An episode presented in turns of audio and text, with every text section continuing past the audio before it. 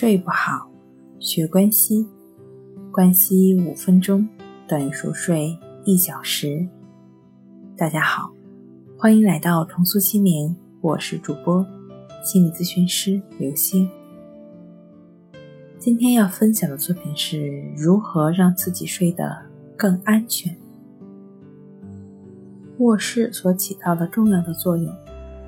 就是超出了明暗切换和温度的循环，因为它给我们带来了安全感。在卧室里，我们需要安全感和放松感，这样才能轻松入睡并获得良好的休息。我们即将进入自己最脆弱的状态——睡眠状态，因此。减少恐惧感和焦虑感才是最重要的。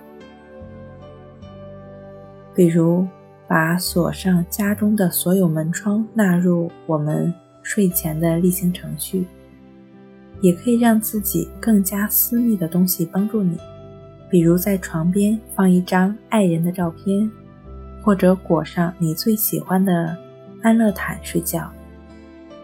无论这个物品是什么。它都应该给你带来足够的安全感，这样你的大脑才会放松警惕，安然地进入睡眠周期。这样的东西是受欢迎的。如果你最喜欢泰迪熊，那也没关系，就让泰迪熊伴你安然入睡。只要能为我们带来最安全的睡眠环境的，任何的物件，我们都是可以尝试的。最后呢，我们可以提供一种不需要任何外在物质就能让你获得安全感，它就是你的呼吸。你可以伴随着你的呼吸入睡，持续的去感觉鼻孔处的一呼一吸，去觉知当下的鼻孔呼吸的进出，持续感觉呼吸的进出，你的心就不会再打结。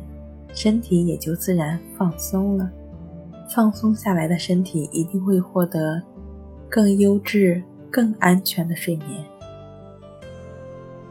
好了，今天跟您分享到这儿，欢迎关注我们的微信公众账号“重塑心灵心理康复中心”，也可以添加 “s u 零一一二三四五六七八九”与专业的咨询师对话。